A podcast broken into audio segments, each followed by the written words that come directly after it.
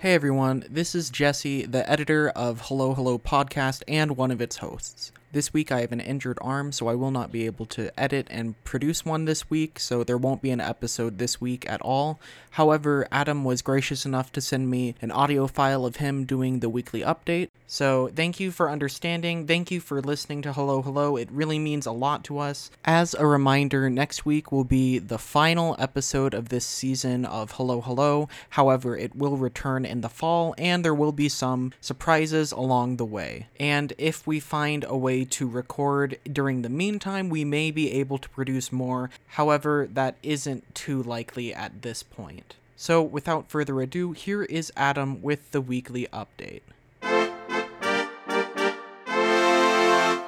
Hello, hello. My name is Adam Moore, and you are listening to Hello, Hello with Adam Moore. Make sure you tune in next week to Hello, Hello to hear about the Senate elections of 2020. So let's move on to the news. As you can guess, we have one news story, and it's coronavirus. Somehow that has become the only thing that's happening in the entire world. So, this past week we found out that 3.3 million people applied for unemployment in the past week. That is the largest amount of people in a single week in United States history to become unemployed. Obviously, this number is going to go down as the effects of the coronavirus go down, However, we don't really know when that will be, because at this point we can see that by about July or August we might be seeing the end of the coronavirus. But even then, we can't be 100% certain. It could also be done by May. We honestly have no idea. It all depends on how we act through social distancing and by following orders by our local state and federal governments. We also saw a $2 trillion stimulus package pass both houses of Congress and get signed by the president. This was a tremendous act of Congress. It includes money for just about everything from hotels to restaurants to small businesses to people like us as well we hope just about everyone is going to be getting something from this. There will be some people who are sadly missed under this bill, but this does give much needed economic stimulus and did help stabilize the economy. It is still clear that we are currently in a recession. It's just a question of how long we will be in it. It might be completely fine by the time that the 2020 election rolls around, and the economy might have come back from all of this and back to the place it was before and our recession might be really short, or it might be prolonged.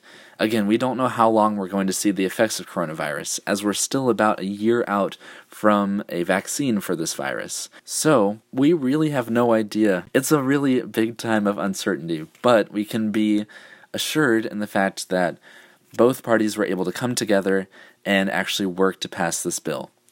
At the same time, one man in Congress came a little too close together to everyone else, and his name is Senator Rand Paul. Rand Paul became the first senator in the United States to test positive for the coronavirus. He did so after going to the United States Senate's gym that morning and holding many lunches with Republican and Democratic leadership over the past week. So far, he is the only person who has tested positive for this in the Senate. There are a couple of House members now, but he's the only one in the Senate. That includes Amy Klobuchar, who also ran for president and is also the senator from Minnesota. Her husband tested positive for the coronavirus, but she was able to avert from it and has not tested positive since then. Now, Congress is in recess, which means that they will not be coming back together until late April, if that's still the plan at that point because at this time many of their states are under lockdown orders.